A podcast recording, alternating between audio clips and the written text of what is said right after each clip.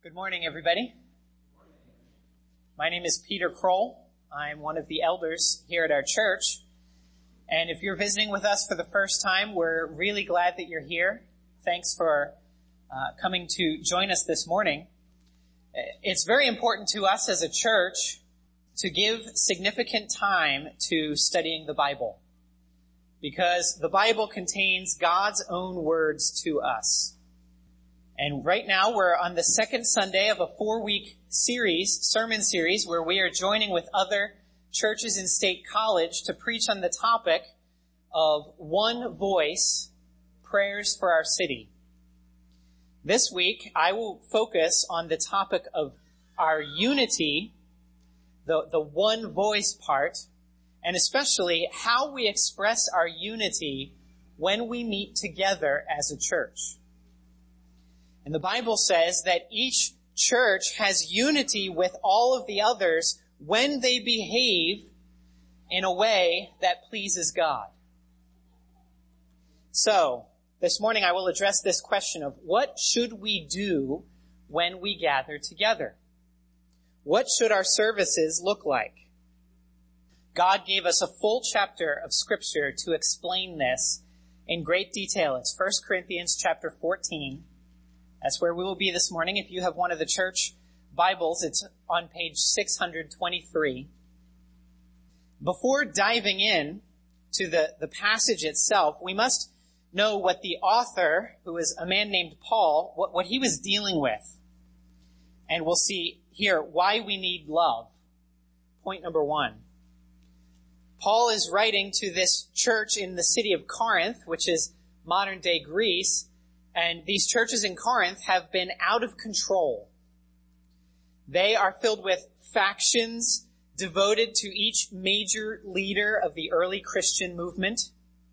They are filled with fighting and bickering. They're not sure how to relate to the immoral cultural practices in public places that were common in their day. Sexual immorality was rampant. They were taking one another to court and even during the celebration of communion, one of the most uh, one of the, one of the most fundamental of church ceremonies, the, the, the chief practice in the churches that's meant to remember Christ's death. During that communion, they would push each other out of the way in order to get to the bread and the wine. And some of what was going on in the church was so offensive to God that he was striking people dead. And that fact still had not caught their attention. That there were issues. In their weekly gatherings, they all wanted to exercise their own spiritual gifts. And each of them would come to that gathering and, and they would teach or pray or sing or heal or perform miracles or speak in different languages. Each person wanted to have his or her own say. He wanted to express himself or herself in order to feel closer to Jesus. And Paul wants them to see how much they need love. And so to know why we need love today in our church, we need to understand two things about this letter and as we consider it. The first is that American churches today are a lot like the Corinthian churches then. American churches today are a lot like the Corinthian churches then. This is the first reason why we need love.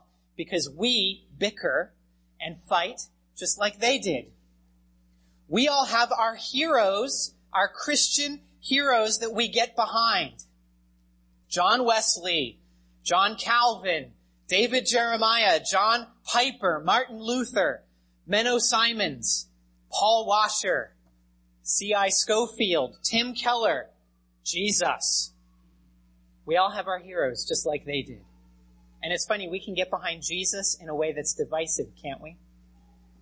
Some of them said, I follow Paul. Some said, I follow Apollos. And some said, I follow Jesus but they would do that in a divisive way. We're better than those others.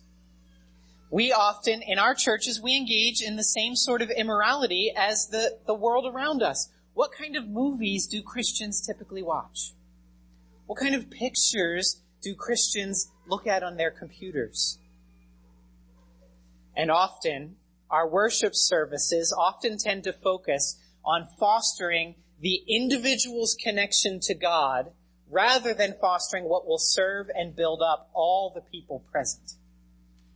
So we need to know that American churches today are a lot like Corinthian churches were back then. The second thing we need to know about why we need love is because we're going to look at chapter 14 this morning, but we need to know the previous chapter, 1 Corinthians 13, is probably Paul's most famous chapter on the topic of love. And we need to understand that this chapter, 1 Corinthians 13, was written as a sharp rebuke of this self-actualization in public gatherings.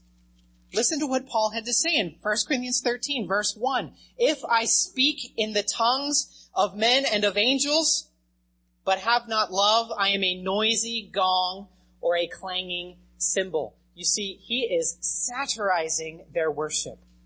You speak in all these tongues, but if you don't have love, you're just making noise like a gong.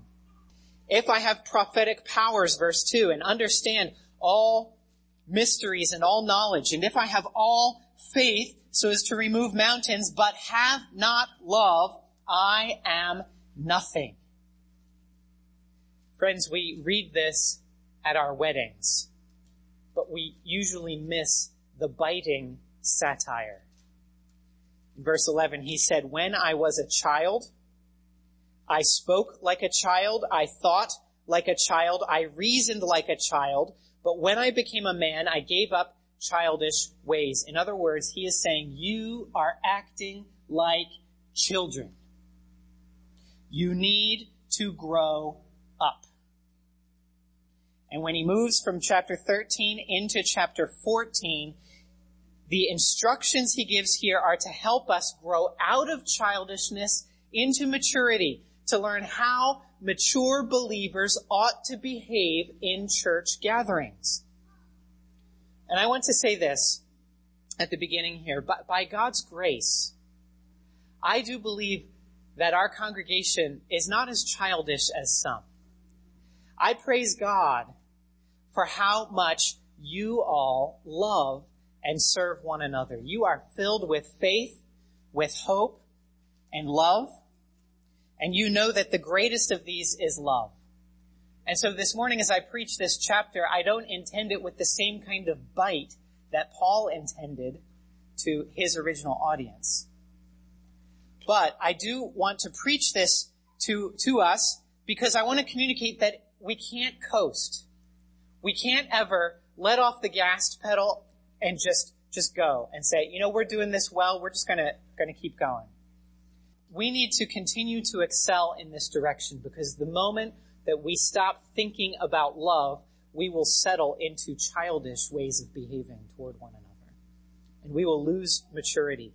So please join me now as we hear God explain through Paul how this love must continue to permeate our church gatherings. And please join me in continuing to grow up together so that we may avoid childishness. We will see in chapter 14 and the rest of your outline that Paul wants to make three main points that love desires prophecy over tongues. And then we'll see that love drives our public gatherings. And finally, we'll see that love rejects self-fulfillment and self-expression. The first step for behaving maturely in church is to be, desire prophecy over tongues. Before I read the passage, I need to define these terms lest we be hopelessly confused. When, when Paul talks about tongues here and when I speak about tongues in this sermon, I'm merely talking about speaking in different languages. In chapter 13 verse 1, he talked about speaking in the tongues of men or of angels. Here in 14 verses 10 and 11, he'll talk about all the different languages there are in the world. So there are human languages that different people speak all over the world. And Paul even refers to the, the languages, the tongues of angels that some claim to speak, mysterious angelic languages. But when we talk about speaking in tongues, we're just talking about speaking different languages. And when he talks about prophecy, he's talking about speaking the word of God to other people. Sometimes when we think of the word prophecy, we think about predicting the future. Sometimes it involves that, but often it doesn't. Prophecy often just includes teaching or ethical instruction. In chapter 2 of verse 13, he clarified prophecy, the prophetic powers, as understanding all mysteries and all knowledge. So what Paul's going to do in chapter 14 is contrast these two behaviors, speaking in different languages and speaking God's word to other people. Tongues and prophecy. And we'll confuse his argument if we think he's putting these two things into the same bucket. He's not. He's separating them and he's contrasting the two. And he wants us to see that love desires to speak God's word. Love does not necessarily desire to speak different languages. Let me read verses 1 through 25, where Paul says, Pursue love and earnestly desire the spiritual gifts, especially that you may prophesy. For one who speaks in a tongue speaks not to men, but to God, for no one understands him, but he utters mysteries in the Spirit. On the other hand, the one who prophesies speaks to people for their upbuilding and encouragement and consolation. The one who speaks in a tongue builds up himself, but the one who prophesies builds up the church. Now I want you all to speak in tongues, but even more to prophesy. The one who prophesies is greater than the one who speaks in tongues, unless someone interprets, so that the church may be built up. Now, brothers, if I come to you speaking in tongues, how will I benefit you unless I bring you some revelation or knowledge or prophecy or teaching. If even lifeless instruments such as the flute or the harp do not give distinct notes, how will anyone know what is played? And if the bugle gives an indistinct sound, who will get ready for battle? So with yourselves. If with your tongue you utter speech that is not intelligible, how will anyone know what is said? For you will be speaking into the air. There are doubtless many different languages in the world and none is without meaning, but if I do not know the meaning of the language, I will be a foreigner to the speaker and the speaker a foreigner to me. So with yourselves. Since you are eager for manifestations of the Spirit, strive to excel in building up the church. Therefore, one who speaks in a tongue should pray for the power to interpret. For if I pray in a tongue, my spirit prays, but my mind is unfruitful. What am I to do? I will pray with my spirit, but I will pray with my mind also. I will sing praise with my spirit, but I will sing with my mind also. Otherwise, if you give thanks with your spirit, how can anyone in the position of an outsider say amen to your thanksgiving when he does not know what you are saying? For you may be giving thanks well enough, but the other person is not being built up. I thank God that I speak in tongues more than all of you. Nevertheless, in church, I would rather speak five words with my mind in order to instruct others than 10,000 words in a tongue. Brothers, do not be children in your thinking. Be infants in evil, but in your thinking be mature. In the law it is written, by people of strange tongues and by the lips of foreigners will I speak to this people, and even then they will not listen to me, says the Lord. Thus, tongues are a sign not for believers, but for unbelievers, while prophecy is a sign not for unbelievers, but for believers. If, therefore, the whole church comes together and all speak in tongues, and outsiders or unbelievers enter, will they not say that you are out of your minds?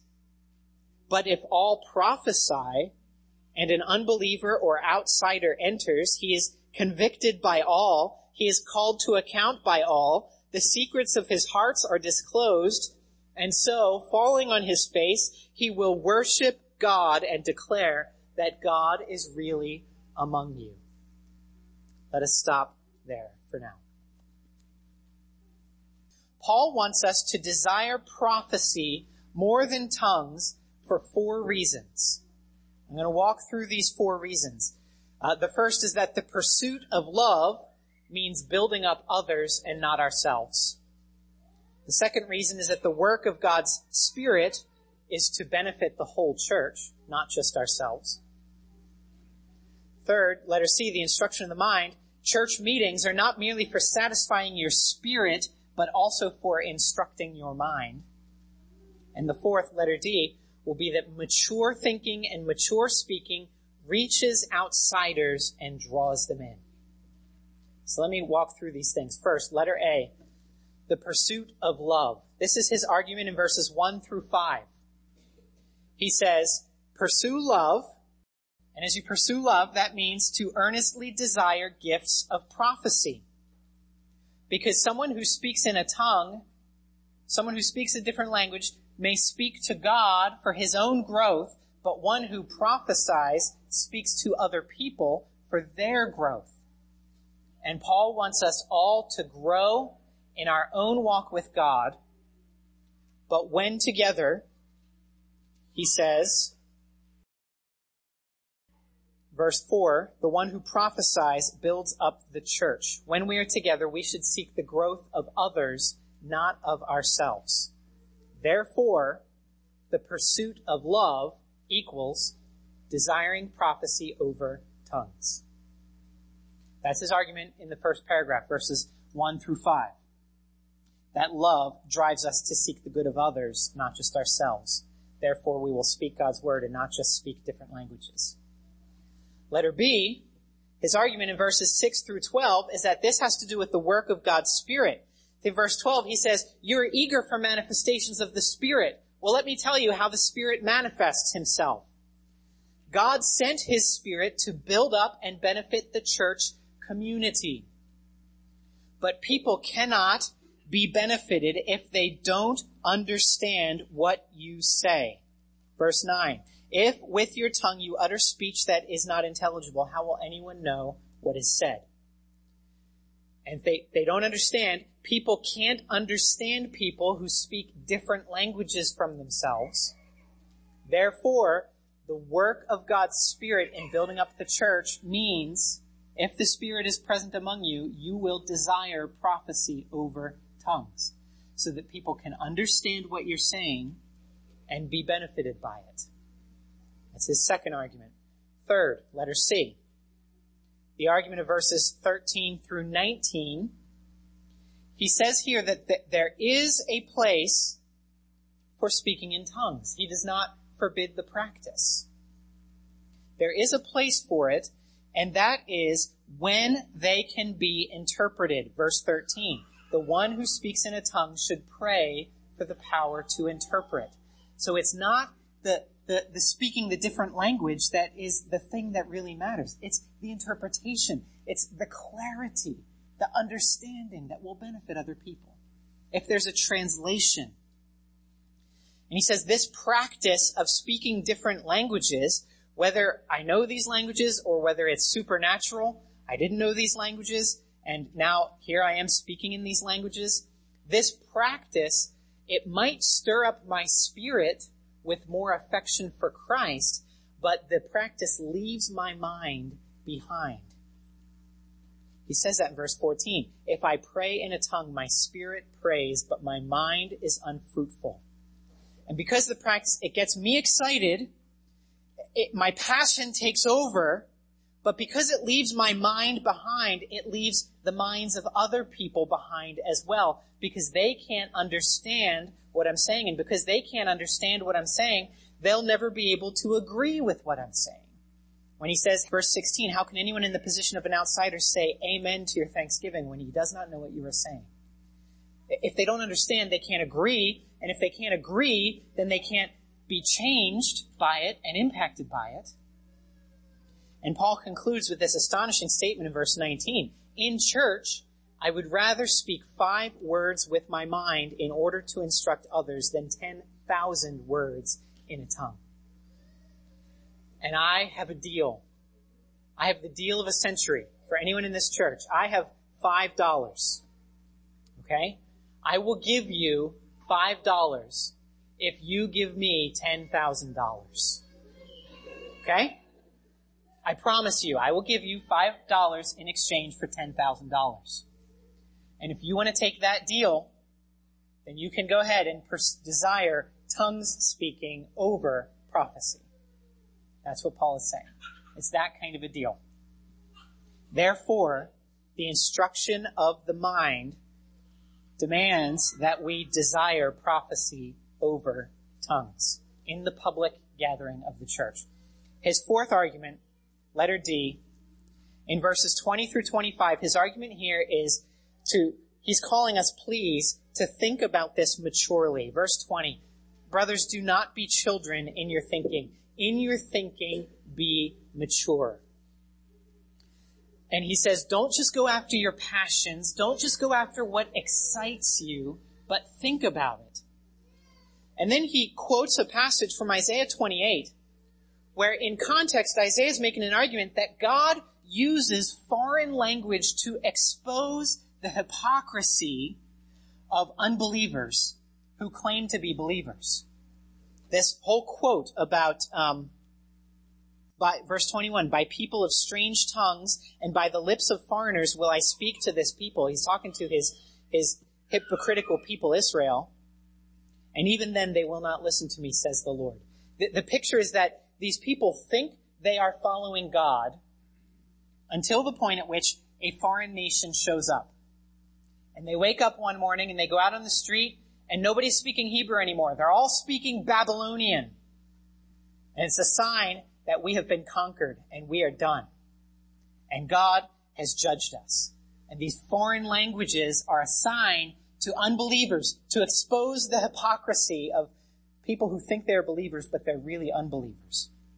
However, Paul makes the argument that prophecy is how God makes and develops true believers. When visitors to your church come in, when outsiders come in, they will think you are crazy if they hear nothing but babble that they can't understand. But when the word of God is spoken with clarity and with power, then there is a real possibility, verses 23 to 25, for conviction, exposure, repentance, and worship. Therefore, what Paul is arguing here is that the conversion, if we want to seek the conversion of outsiders, that demands that we desire prophecy over tongues in our public gatherings. That was a lot of argumentation. How does this apply to us?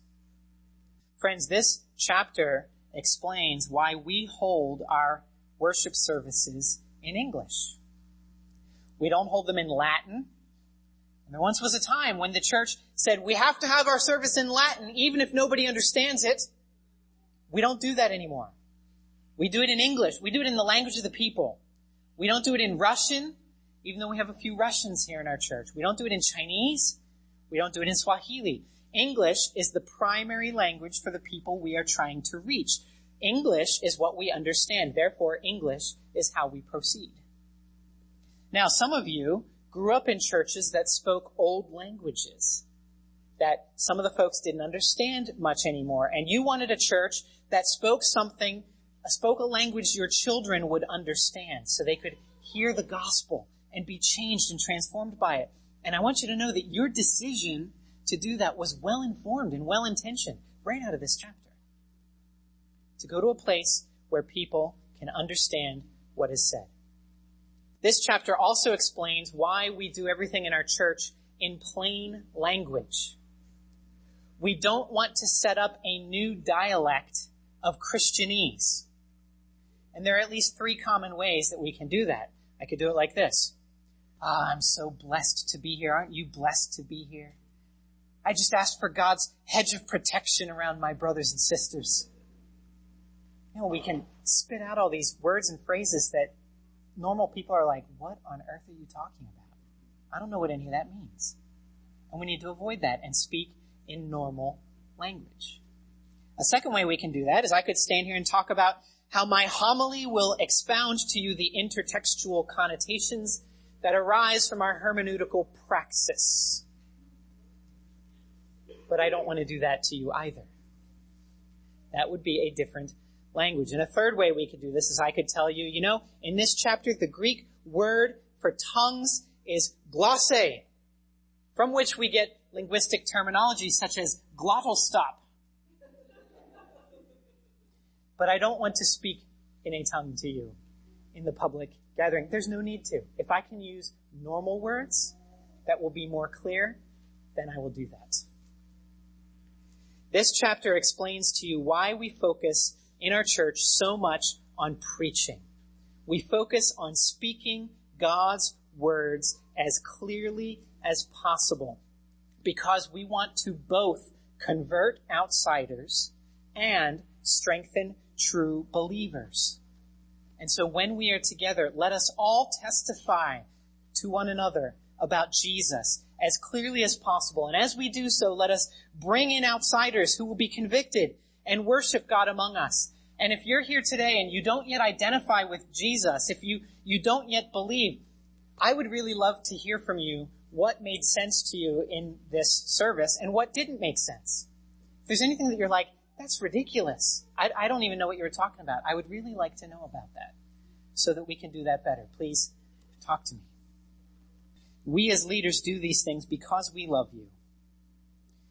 And so how can we all grow at loving one another in our gatherings? This is the next section. Verses 26 through 35, we see that love drives our public gatherings.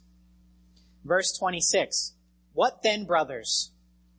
When you come together, each one has a hymn, a lesson, a revelation, a tongue, or an interpretation. Let all things be done for building up. Here's Paul's first application. It's that everybody comes to church with different expectations, with different preferences, with different experiences and different hopes for the day and different needs for the week different gifts and skills that they would like to put to use. And Paul says, let all things be done for building up. So whatever you think about doing in church, always ask yourself whether it will help others or just help yourself. And if it will help others, there's probably a place for it. Let's do it. Let's try it. If it's just for you, so that you can feel closer to Jesus, then please have some self-control and put that on hold for a little bit and you can go do it when you're alone with Jesus. And it would probably be just fine for you to do when you're alone with Jesus. Verses 27 through 35, he continues.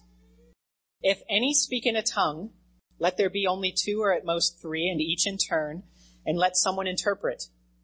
But if there is no one to interpret, let each of them keep silent in church and speak to himself and to God. Let two or three prophets speak and let the others weigh what is said.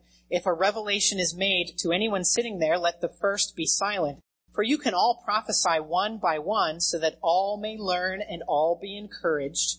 And the spirits of prophets are subject to prophets. For God is not a God of confusion, but of peace. As in all the churches of the saints, the women should keep silent in the churches, for they are not permitted to speak, but should be in submission, as the law also says. If there is anything they desire to learn, let them ask their husbands at home, for it is shameful for a woman to speak in church. So he says a few things here in this passage, verses 27 and 28. He gives specific rules for speaking in tongues. And he says two or three people may do it, but only if they know that there is somebody else there who can translate for them. How does this apply for us? Friends, if English is not your best language, you are still welcome here. And we are so glad to have you here. You are welcome to be here and you are welcome to speak your language if that's easiest for you. Just please make sure that somebody can translate so that everybody can understand what you're saying.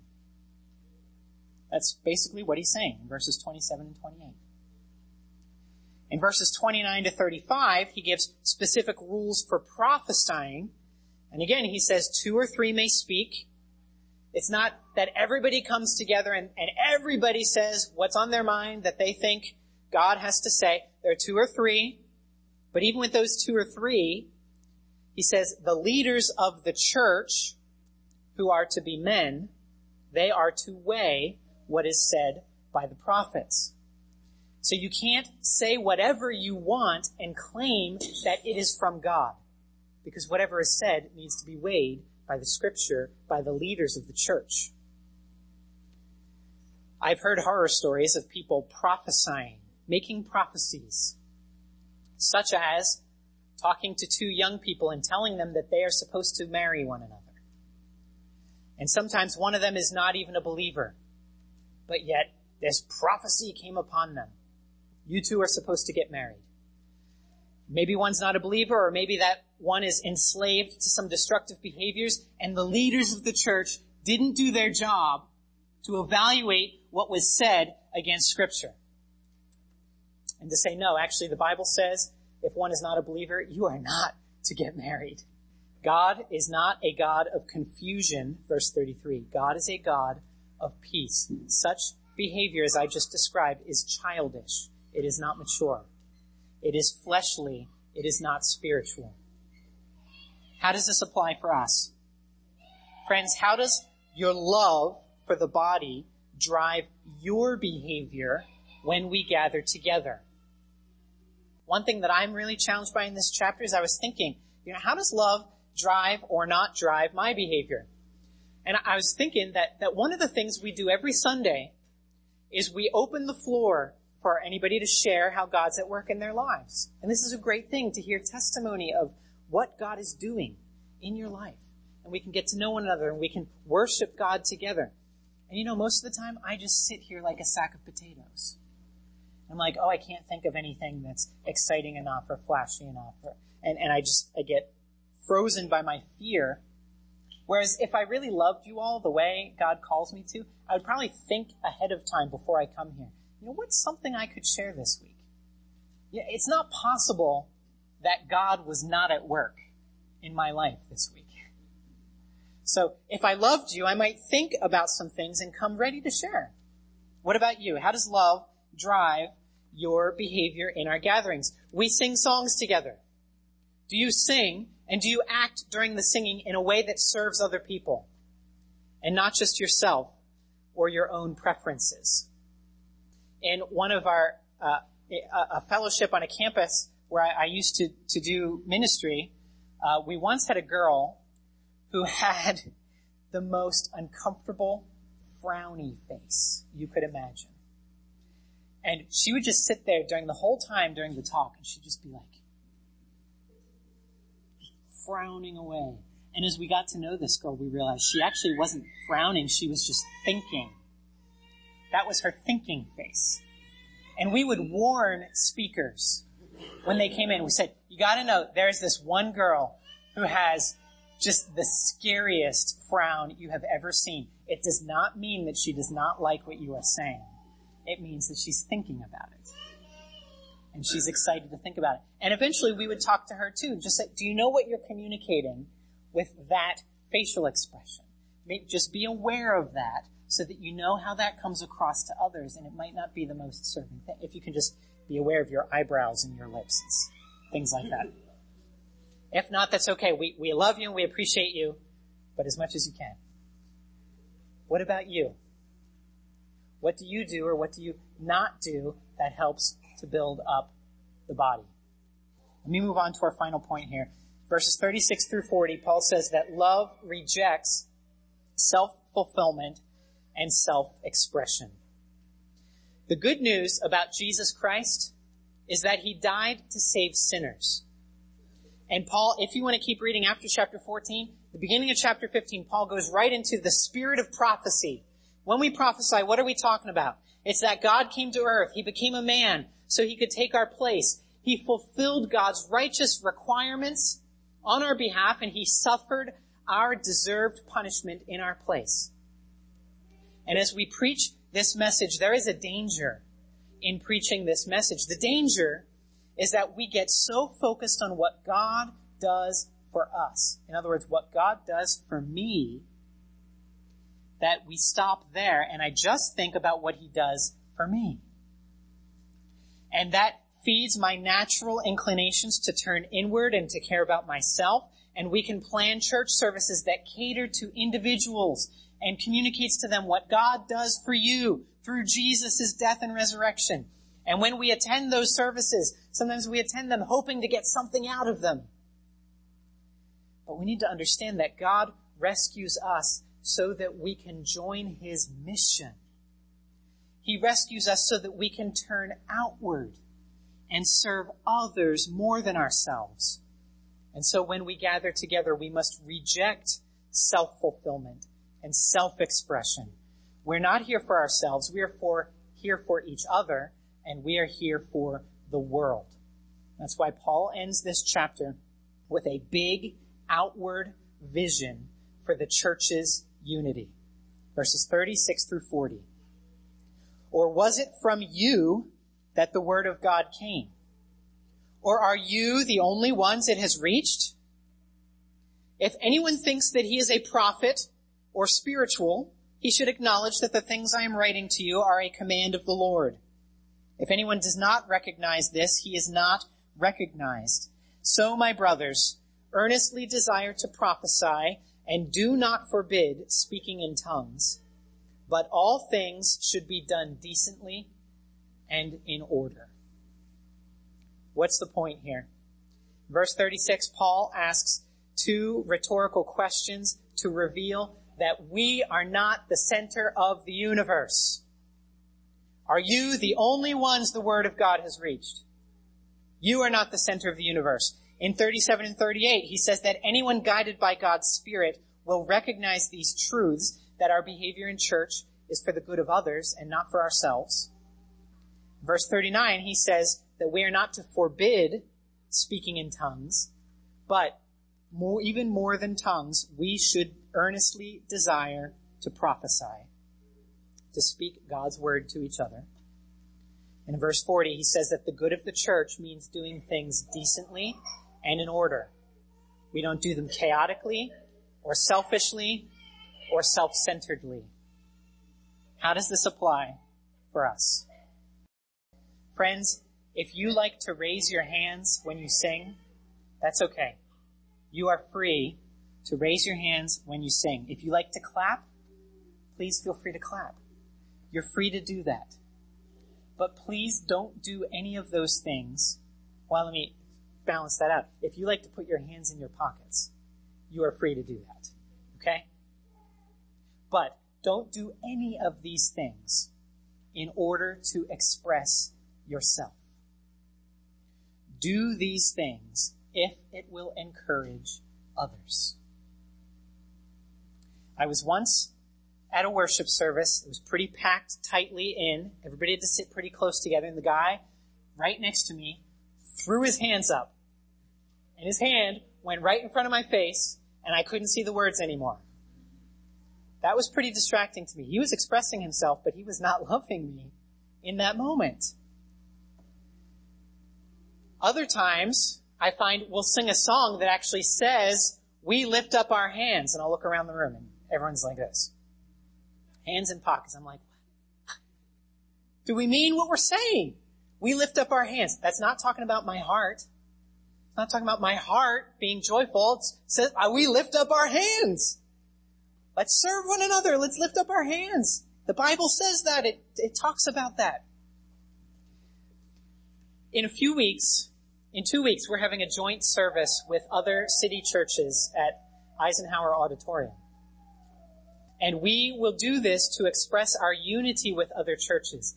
And when you get there, if you haven't been to one of these joint services, I want to warn you, it will not look like a Grace Fellowship service. There will be some other worship team that chooses and leads the songs for us, and there will be some other pastors that will shepherd us through the service, and other congregations will be represented, and they'll be used to different things than we are. And I want to be clear, that when we do something like this, if the message about Jesus has been compromised, then we do not have unity with these people. with, with any church, any people. And in chapter 15, as I said, Paul is going to go on to clarify the essence of this message, the spirit of prophecy. But as long as that message of Jesus' death and resurrection to rescue us from our sins and bring us into God's kingdom, as long as that message goes uncompromised, then our differences with the other church communities are glorious. And we should celebrate and rejoice in those differences and worship together in unity. This morning, Judy walked in. She saw that I was preaching on 1 Corinthians 14. She said, does this mean that I can, I can dance in the aisle after you preach this sermon? I said, I said, yes, as long as it serves others. So if there are people dancing, dance. Don't stand there like a bum and a grumpy old guy or lady being a sourpuss. We worship together in unity. And if we sit there inwardly complaining about the way things are done, we are the ones who are guilty of breaking the unity. And I confess, this is my temptation. I look at all the people who I believe, I've already judged them and convicted them that they're more concerned with expressing themselves than with building up the body. And I miss the fact that I'm actually the one who's guilty of self-fulfillment. And I'm guilty because I get upset when things aren't the way I would prefer. And I'm acting as though I am the only one the Word of God has reached. Friends, we need love in our own congregation, and we need love in our relationships with the other city churches. What does that mean? It means that love desires prophecy more than tongues. It means that love drives our public gatherings. And it means that love rejects self-fulfillment and self-expression. Would you please pray with me that such love would characterize our body here at Grace Fellowship Church? Pray with me that we would be known as those who love one another and who love our city deeply, such that outsiders would be drawn in and convicted, and that many would declare that God is really among us. Let's pray. Our Father in heaven, you are a God of peace. And we pray that you would help us to live at peace with all others. Please make this kind of love that you command us to have, make this to characterize our church, that we would be known as those who love one another and who love our city deeply. We pray, O Lord, that you would please draw in outsiders, that they would be convicted, that they would declare that God is really among us, and that they would join us in worshiping you forever. We pray all these things in Jesus' name.